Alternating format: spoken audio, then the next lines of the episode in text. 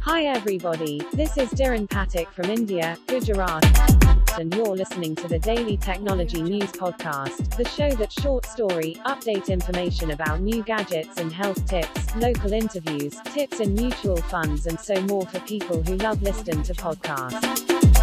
Only on my podcast.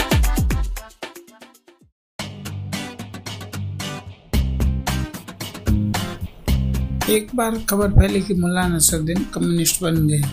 जो भी सुनता उससे आश्चर्य होता, क्योंकि सभी जानते थे कि मुल्ला अपनी चीज़ों को लेकर कितने पॉजिटिव है। जब उनके परम मित्र ने ये खबर सुनी तो वो तुरंत मुल्ला के पास पहुँचे। मित्र बोला, मुल्ला, क्या तुम जानते हो कि कम्युनिज्म का मतलब क्या है? हाँ मुझे पता है, मुल्ला ने जवाब दिया। क्या तुम्हें पता है, अगर तुम्हारे पास दो कार है और किसी के पास एक भी नहीं है तो तुम्हें एक कार देनी पड़ेगी। हाँ और मैं अपनी इच्छा से देने के लिए तैयार हूँ।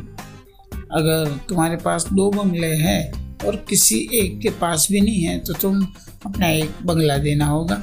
हाँ और मैं पूरी तरह से देने को तैयार हूँ। और तुम जानते हो कि अगर तुम्हारे पास दो गधे हैं और किसी के पास एक भी नहीं है तो तुम्हें अपना एक गधा देना पड़ेगा। नहीं, मैं इस बात से मतलब नहीं रखता। मैं नहीं दे सकता। मैं बिल्कुल भी ऐसा नहीं कर सकता। पर क्यों? यहाँ भी तो वही तर्क लागू होता है। क्योंकि मेरे पास कार और बंगला तो नहीं, पर दो गधे ज़रूर है।